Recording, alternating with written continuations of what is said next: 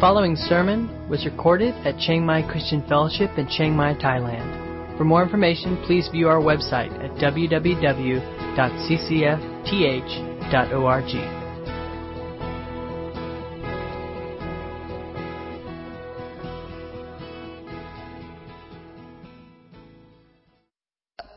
in addition to those things, it is part of that sermon series, or how, however you might term it, that Luke is putting together of Jesus' teachings. We don't know for sure if all these things are actually happening in chronological order. Some people think they do, some people think they don't. The point is, is that Luke has ordered them in a specific way to be valuable together. And so as we go through the Lord's Prayer today, I want to challenge you. For those of you that come from a background where maybe the Lord's Prayer is not as much a positive thing as much of a negative thing. Um, if you come from a church background where maybe you were required to memorize it and recite it without actually engaging it, or you've been reciting it your whole life and it's lost meaning, I want to challenge you today. Because I come from that particular background. Now, my church, my parents, my, my dad's a pastor, it was never force fed to me. I did not have to recite it. But because it was so much part of my church culture growing up that it has lost meaning for me. I have, I, I have imposed my baggage, my sin, on top of this passage. And because of that, I've spent the last several years of my life dreading every time the Lord's Prayer would come up and we had to recite it. Because it just didn't carry meaning for me anymore, and I thought it was just empty liturgy. What's important to know about the Lord's Prayer is that it is truth. It is ordered truth. God gave it to us. Jesus spoke it to his disciples when they asked him, How should we pray? And Jesus told them, This is how you should pray.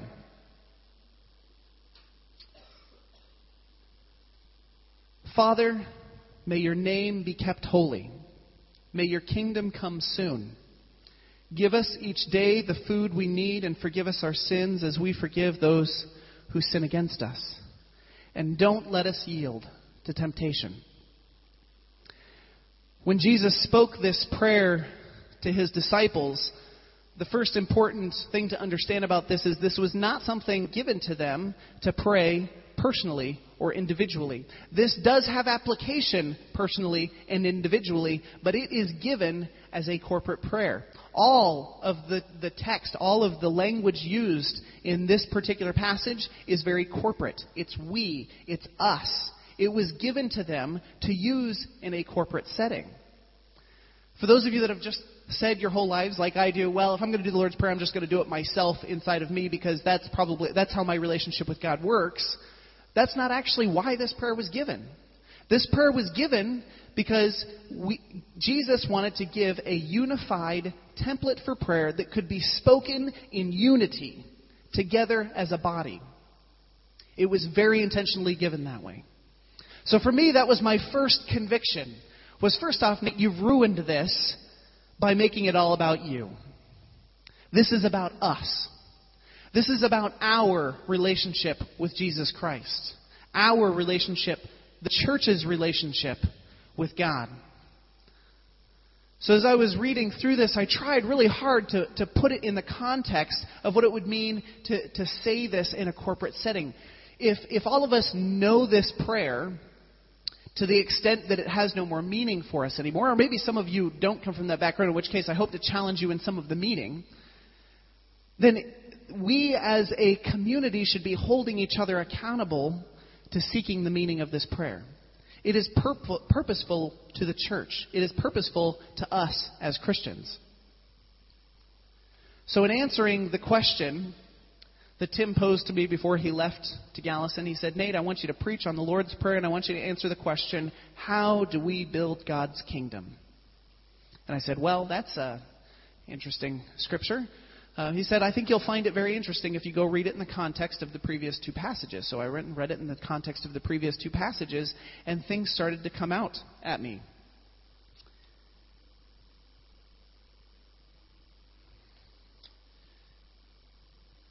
In 2 Timothy lies where my first conviction lay. All Scripture is God breathed and useful. All of it. Every piece.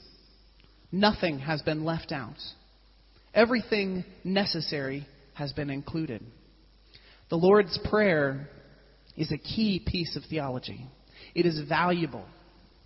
And we as a church must see it as valuable. We as individuals must see it as valuable. But it, its full value is in the context that God gave it as a corporate prayer.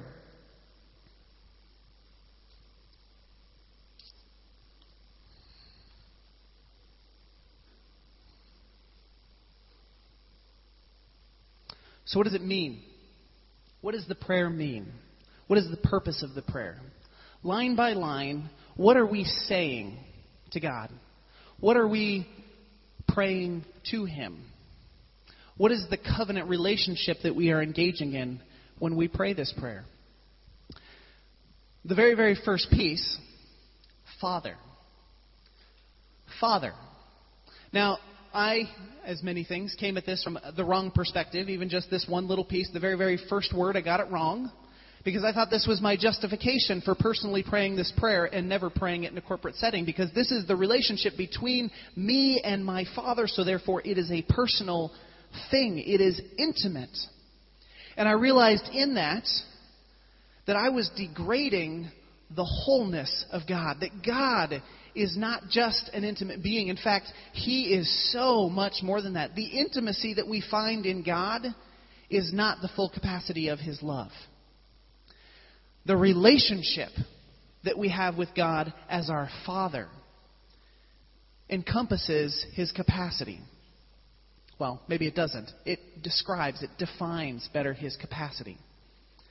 Our relationship with a father is not purely emotional as I started thinking through this, I was thinking through how is my son's relationship with me? Is it purely emotional? Is it something purely intimate? Or is there other purpose to it?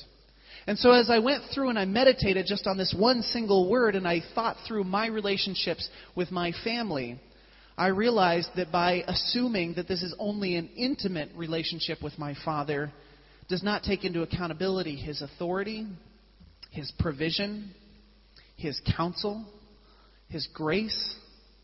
For me to make it all about an intimate relationship with me and not a corporate relationship made it so that God was just simply a good friend, but not an authority in my life, not an accountability in my life. So that first word, Father, that is us as a church saying, Father, Father of our community, we together engage you as a father. Not as a friend, not as a peer, but as our authority. And that is an important piece in this. So before we even get started, I want to make sure that we address God with the proper title Father. Not in the fatherly term that you might have from baggage from your life, or that I might have from baggage from my life, from our humanly fathers that fail us, but Father as defined by the creator of this universe, the being, the created family. That's the Father that we are addressing in this. May your name be made holy, or hallowed be your name. What does that mean? I always took that to mean, let's glorify you, which, which sounds great. I can do that in my own personal time. We can even maybe do that corporately. Let's just sing a little bit louder and that glorifies God. But in this particular context, it actually means a whole lot more than that. To make something, to, to wish something holy or to make something holy is to sanctify it, to worship it with your inner being, and to mimic it. If you are truly going to glorify God's name, then living by the example of Jesus Christ is the way to do that. May your name be made holy.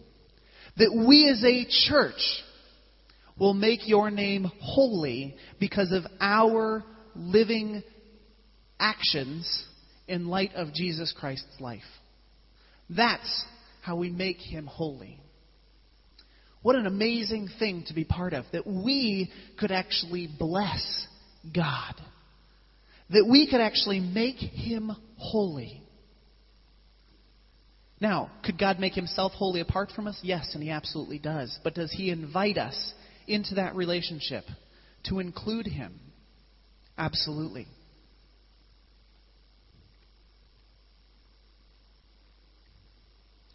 It's important that not only are we desiring to mimic Christ's life, but that we would long for Jesus to return. It's one thing, it's only part of the equation for us to just live a life of moral standards set by Jesus and a life in relationship with Christ. It's another thing to wish in our heart for his return. Do you wish in your heart for his return? The big question that society always asks you is do you fear death? Do you fear what death brings you? Most of us that are hopefully aspiring to be Christians that believe in heaven and believe in a Savior and believe that Christ has sanctified us by His sacrifice would love to say that no, we don't fear death. But deep down inside, do you fear death? Do you truly fear death?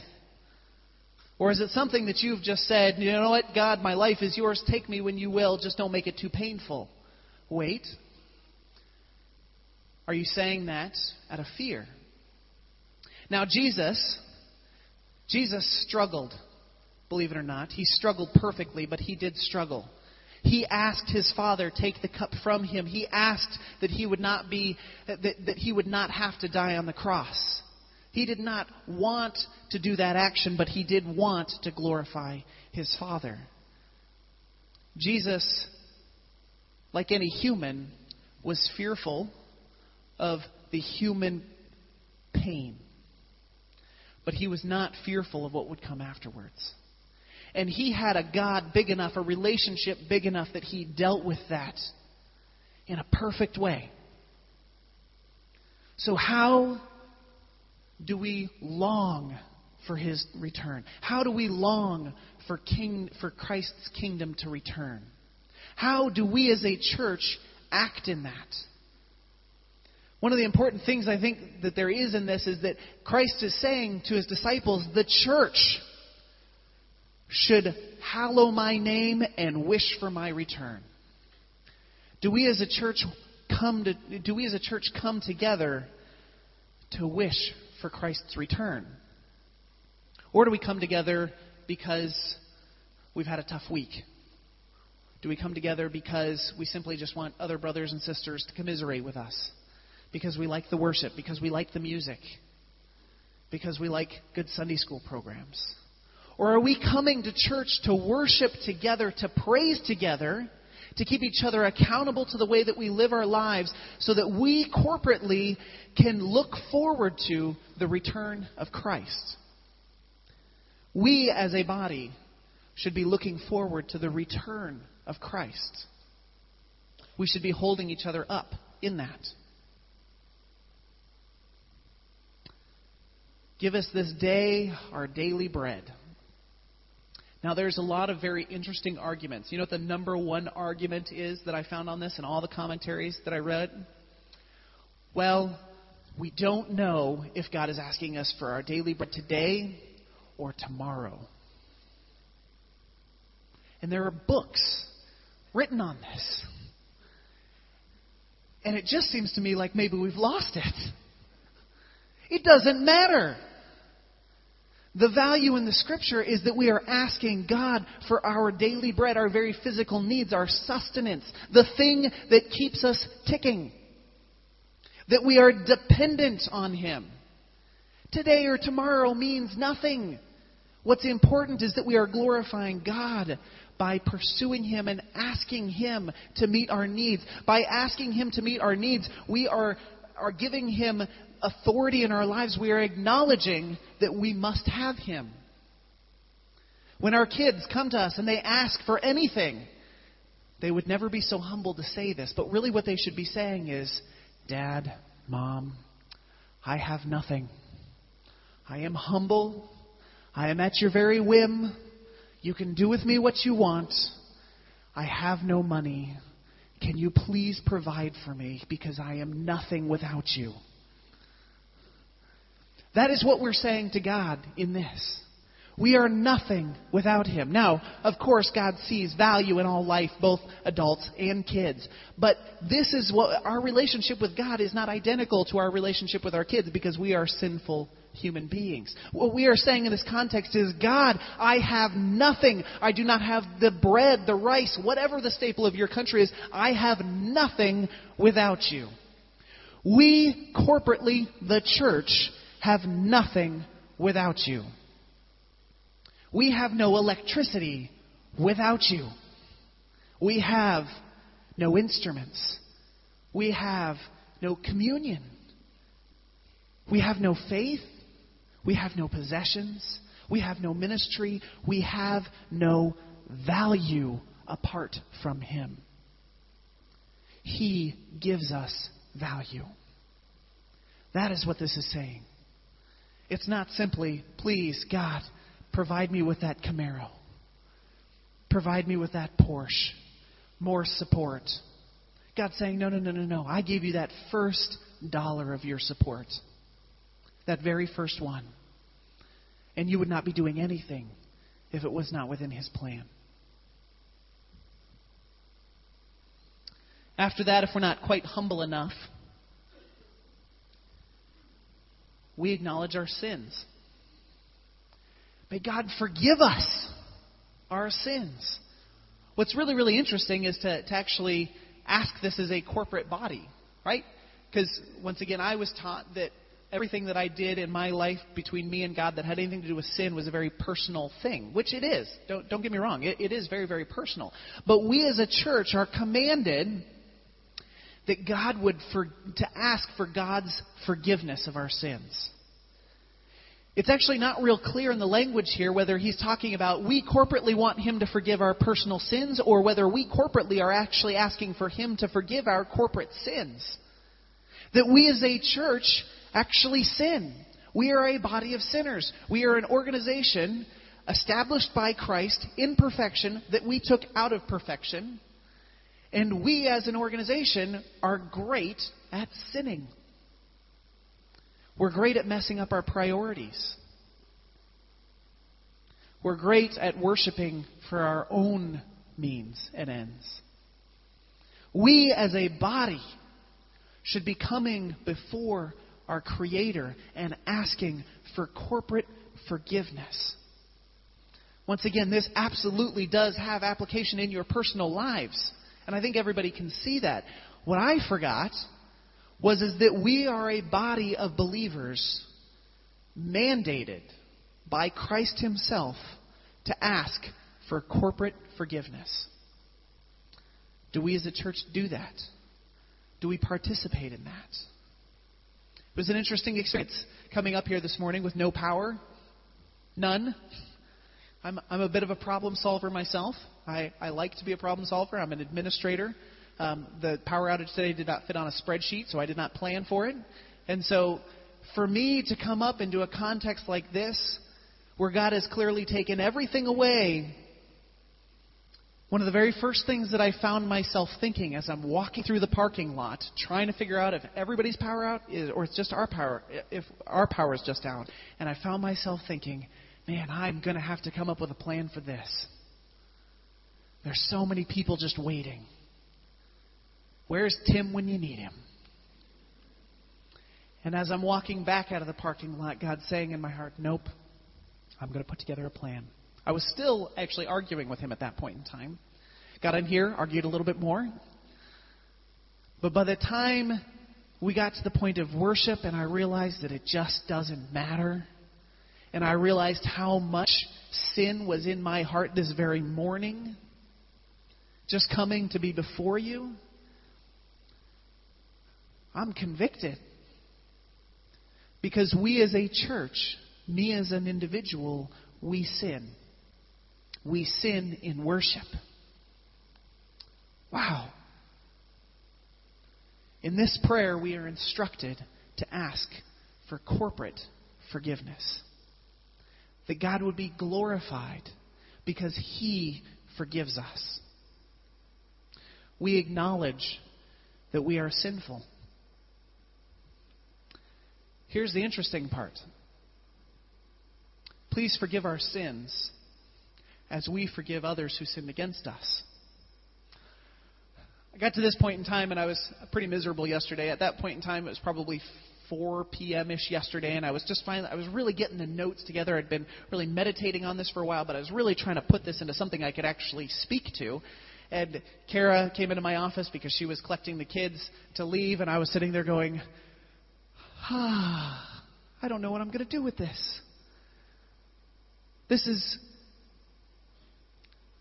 what it says literally is please forgive us our sins in the same way, to the same magnitude, to the same extent that we will forgive others' sins.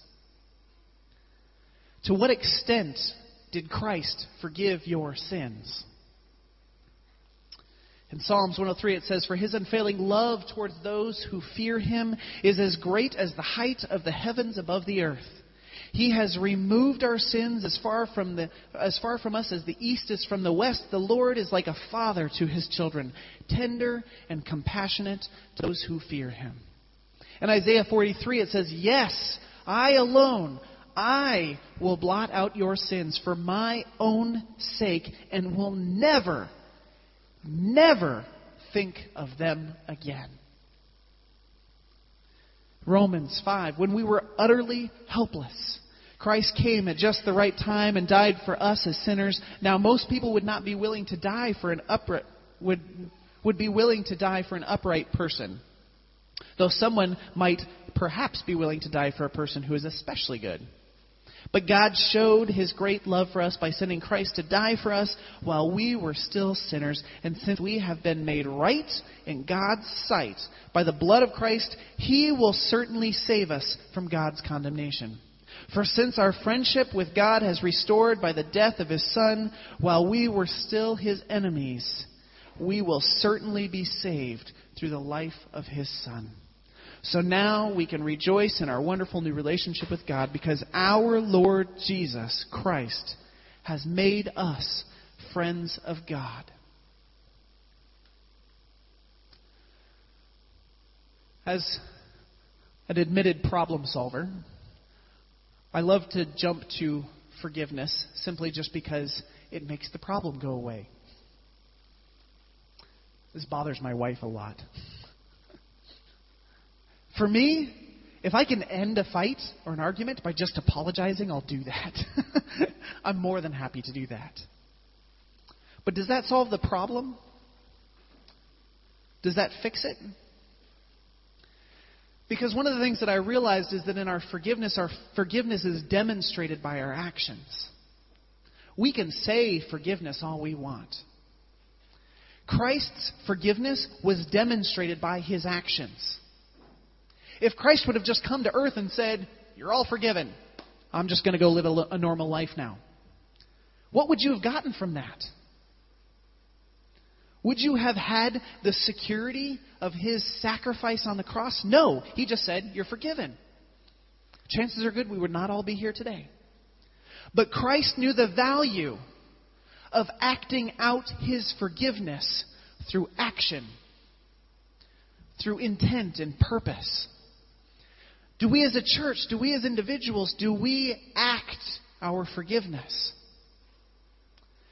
Are we willing to give our son to die for forgiveness? Have we removed those sins against us as far as the east is from the west? Have we truly forgotten the sins of people against us?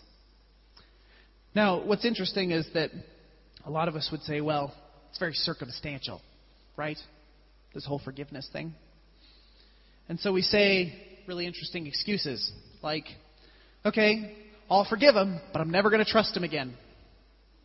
I'll forgive them, but I'll never be able to talk openly with them again or invest in them as a person. What they did was unforgivable. Godly people don't do that.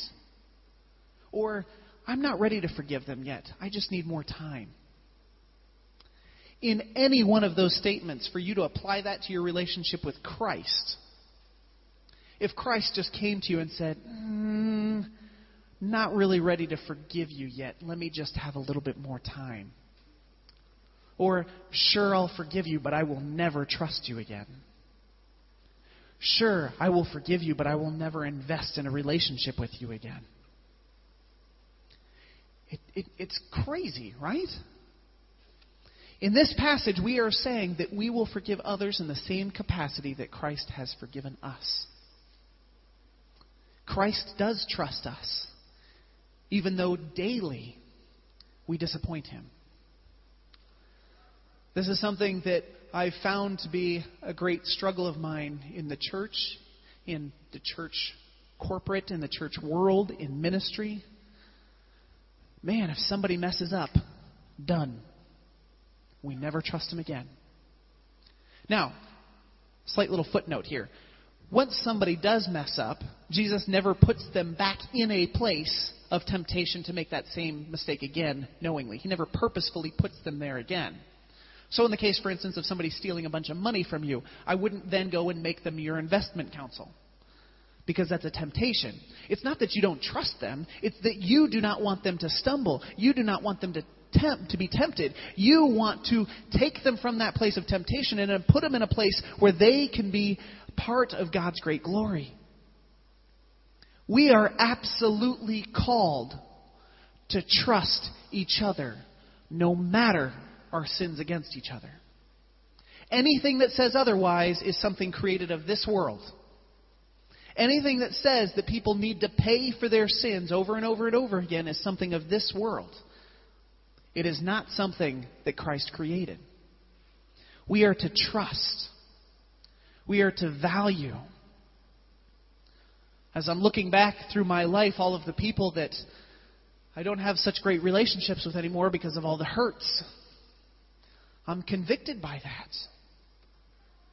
We are called to forgive them in the same way that God forgave you, the same way He forgave me, the same way He forgave us.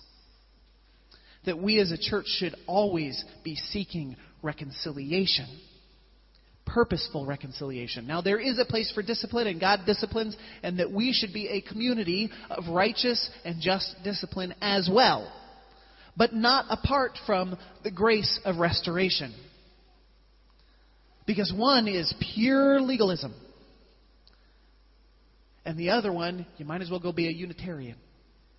They must be in balance. We are called to forgive and to be just. In your life, what hurts are you still holding on to? It was pretty clear in the parable of the unforgetting debtor, what happens? Remember, this was a parable from Christ. If we do not forgive those debts to us in the same way that He's forgiven us, then we don't truly know our God. We don't truly know the salvation we've been given. Because if we truly knew the salvation we've been given, then what do you have to lose? If you forgive somebody and they hurt you again, but you know your value in Christ, so what? If you forgive somebody ten times and they continue to hurt you over and over again, but your value is defined by your relationship with Christ, what do you have to lose? Worst case scenario, you're going to keep forgiving them, and eventually they're going to get a message and see Christ in you. We must forgive and forgive and forgive and forget. For those of you that are married, you know, one real good way to get an argument very, very quick is to bring up a past history of things that your spouse has done to you, right? Oh, remember that one time? No, no, this is okay for me to do because remember all those ten times you did that to me? Guaranteed going to be a difficult night when in reality we are called to forget. That we will just give it up. That we will lay ourselves before that person again in humility and we will invest in them. That is what we are called to do. I don't know about you, but I feel like this is probably going to take up the next probably 70 or 80 years of my life until I die before I really feel like I've got any handle on this. Because it hurts, right? It does hurt. But that's because that hurt is my pride saying, I was wounded. That's my pride saying that person didn't respect me. That's my pride saying I'm more valuable than that. When really, it should be Christ saying, You are valuable, and it doesn't matter what those people think or do or say. And that's enough. Have you not just forgiven, but have you forgotten?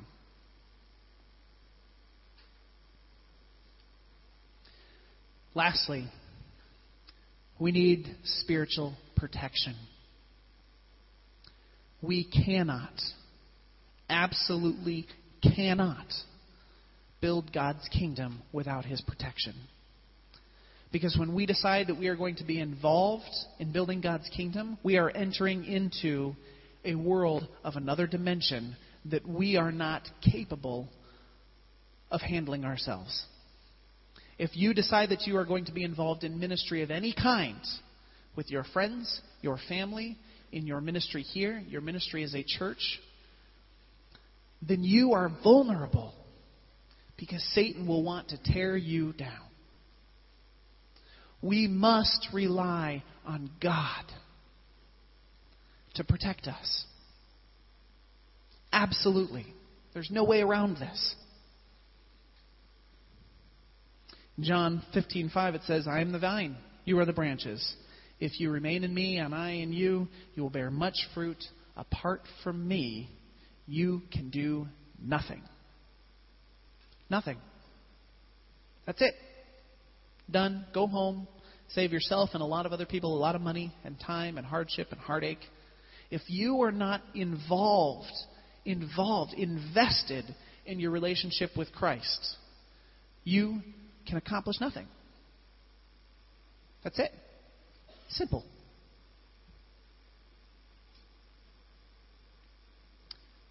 What's amazing is that we know that God can restore us. That is His joy to restore us. It is His purpose to restore us. Because He loves us. And that is where we find our value. We must be invested in our relationship with Him because you know what? He's already invested in His relationship with you. We as a church need to do this better. We as a church need to show this better. We as a church need to stop talking ministry and start doing ministry. Christ never spoke apart from doing. There was always an action. There was always something that he was doing, something that he could tie directly to that he had physically done. We did not earn our salvation through actions, but we certainly should be responding to our salvation through actions. We must be protected spiritually, and there is only one solution for that. It's interesting. The, the, the, the, the version of this that I'm reading uses the word yield. A lot of them say, uh, do not lead us into temptation, do not let us fall into temptation. But I, I personally picked this one because I like the word yield, and the translation is a little bit rough when you start getting to saying, you know, please do not lead us into temptation, because that has modern day cultural meaning to it that would mean that God is in somehow way leading you into that temptation. But we know that's not true. In a better translation, um, either yield or succumb to, transla- to, to temptation is the, the words that I prefer. We are going to be tempted.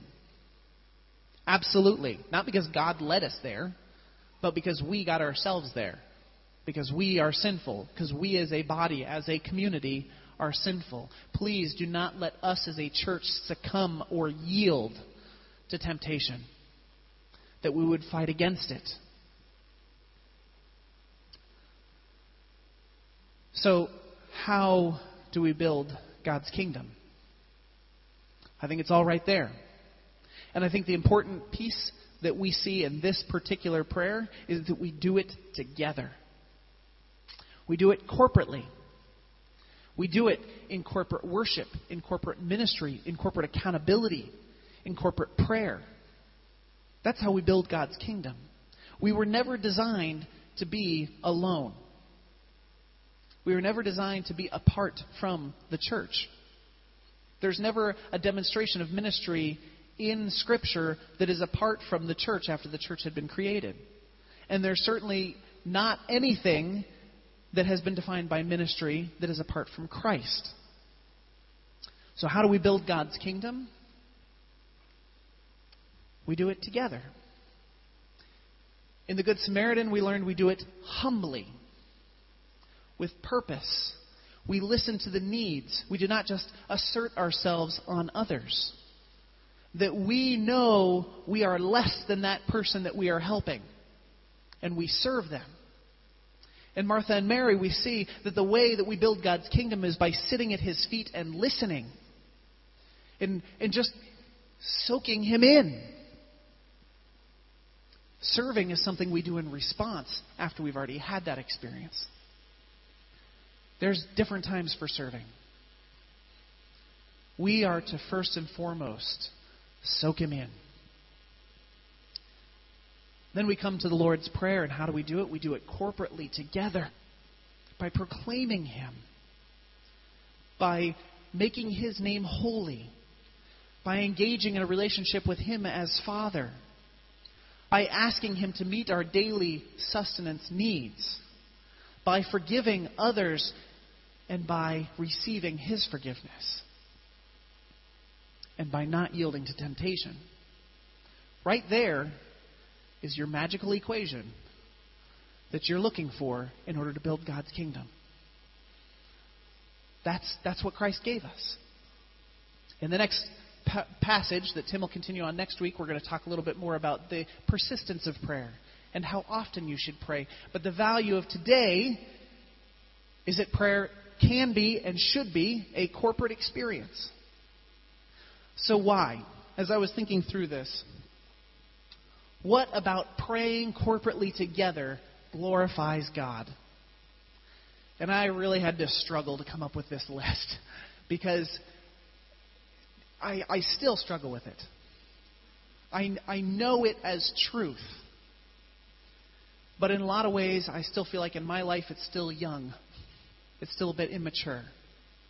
But as I look out on this body, I know that we glorify God, that we build His kingdom together by corporate prayer, by engaging Him together because we are unified.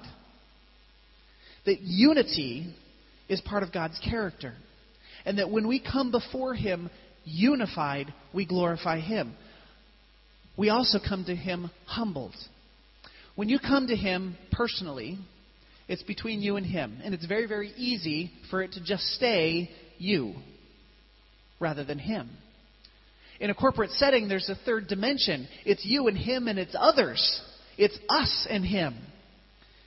By participating in a corporate prayer or corporate worship of any kind, you are saying that we combined are of value.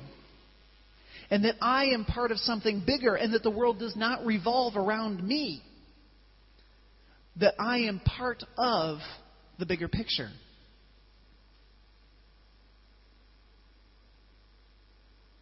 It also brings us into accountability with each other. If we're going to say the Lord's Prayer together and we're going to call God Father, then we as a church should hold each other accountable to doing that. If we are going to hallow His name, let's do it. If we're going to forgive others, let's do it. Let's keep each other accountable. That is the purpose, the purpose of being in a corporate worship setting. Christianity was never designed to work apart from a corporate worship setting. It just wasn't. We were called to be together in unity and relationship with others. So, as a church, I would, I would challenge you, just as I've been challenged, to look into this scripture, to recite it, to pray it with your family, with your church, with your small group, with your ministry. It has value. If you find yourself not participating because of baggage or past history, or because you don't see value in the prayer, that is not of God. He gave it to us to use corporately. And anything apart from wholly going into that with a humble spirit and participating corporately is a sinful relationship with Christ. We need to deal with those things. I need to deal with those things. I need to reconcile and restore Scripture to be valuable in my life. Because Christ did not ruin it. I ruined it. I devalued it. I misunderstood it. I misinterpreted it. Or others misplaced it on me, or misinterpreted it, or forced me. None of that is of God. The only thing that matters when we are praying and worshiping together is our relationship with Christ. Between us as a body and Him as our Creator.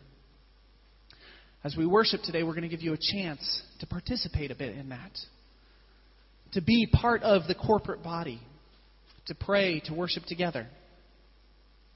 And I want you to participate. And if it feels awkward, I want you to participate anyway. Because that awkwardness does not come from God's Holy Spirit.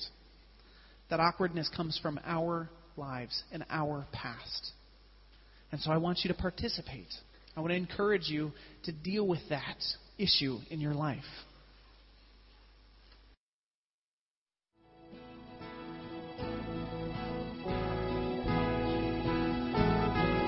You've been listening to a sermon recorded at Chiang Mai Christian Fellowship in Chiang Mai, Thailand. For more information, please view our website at www.ccfth.org.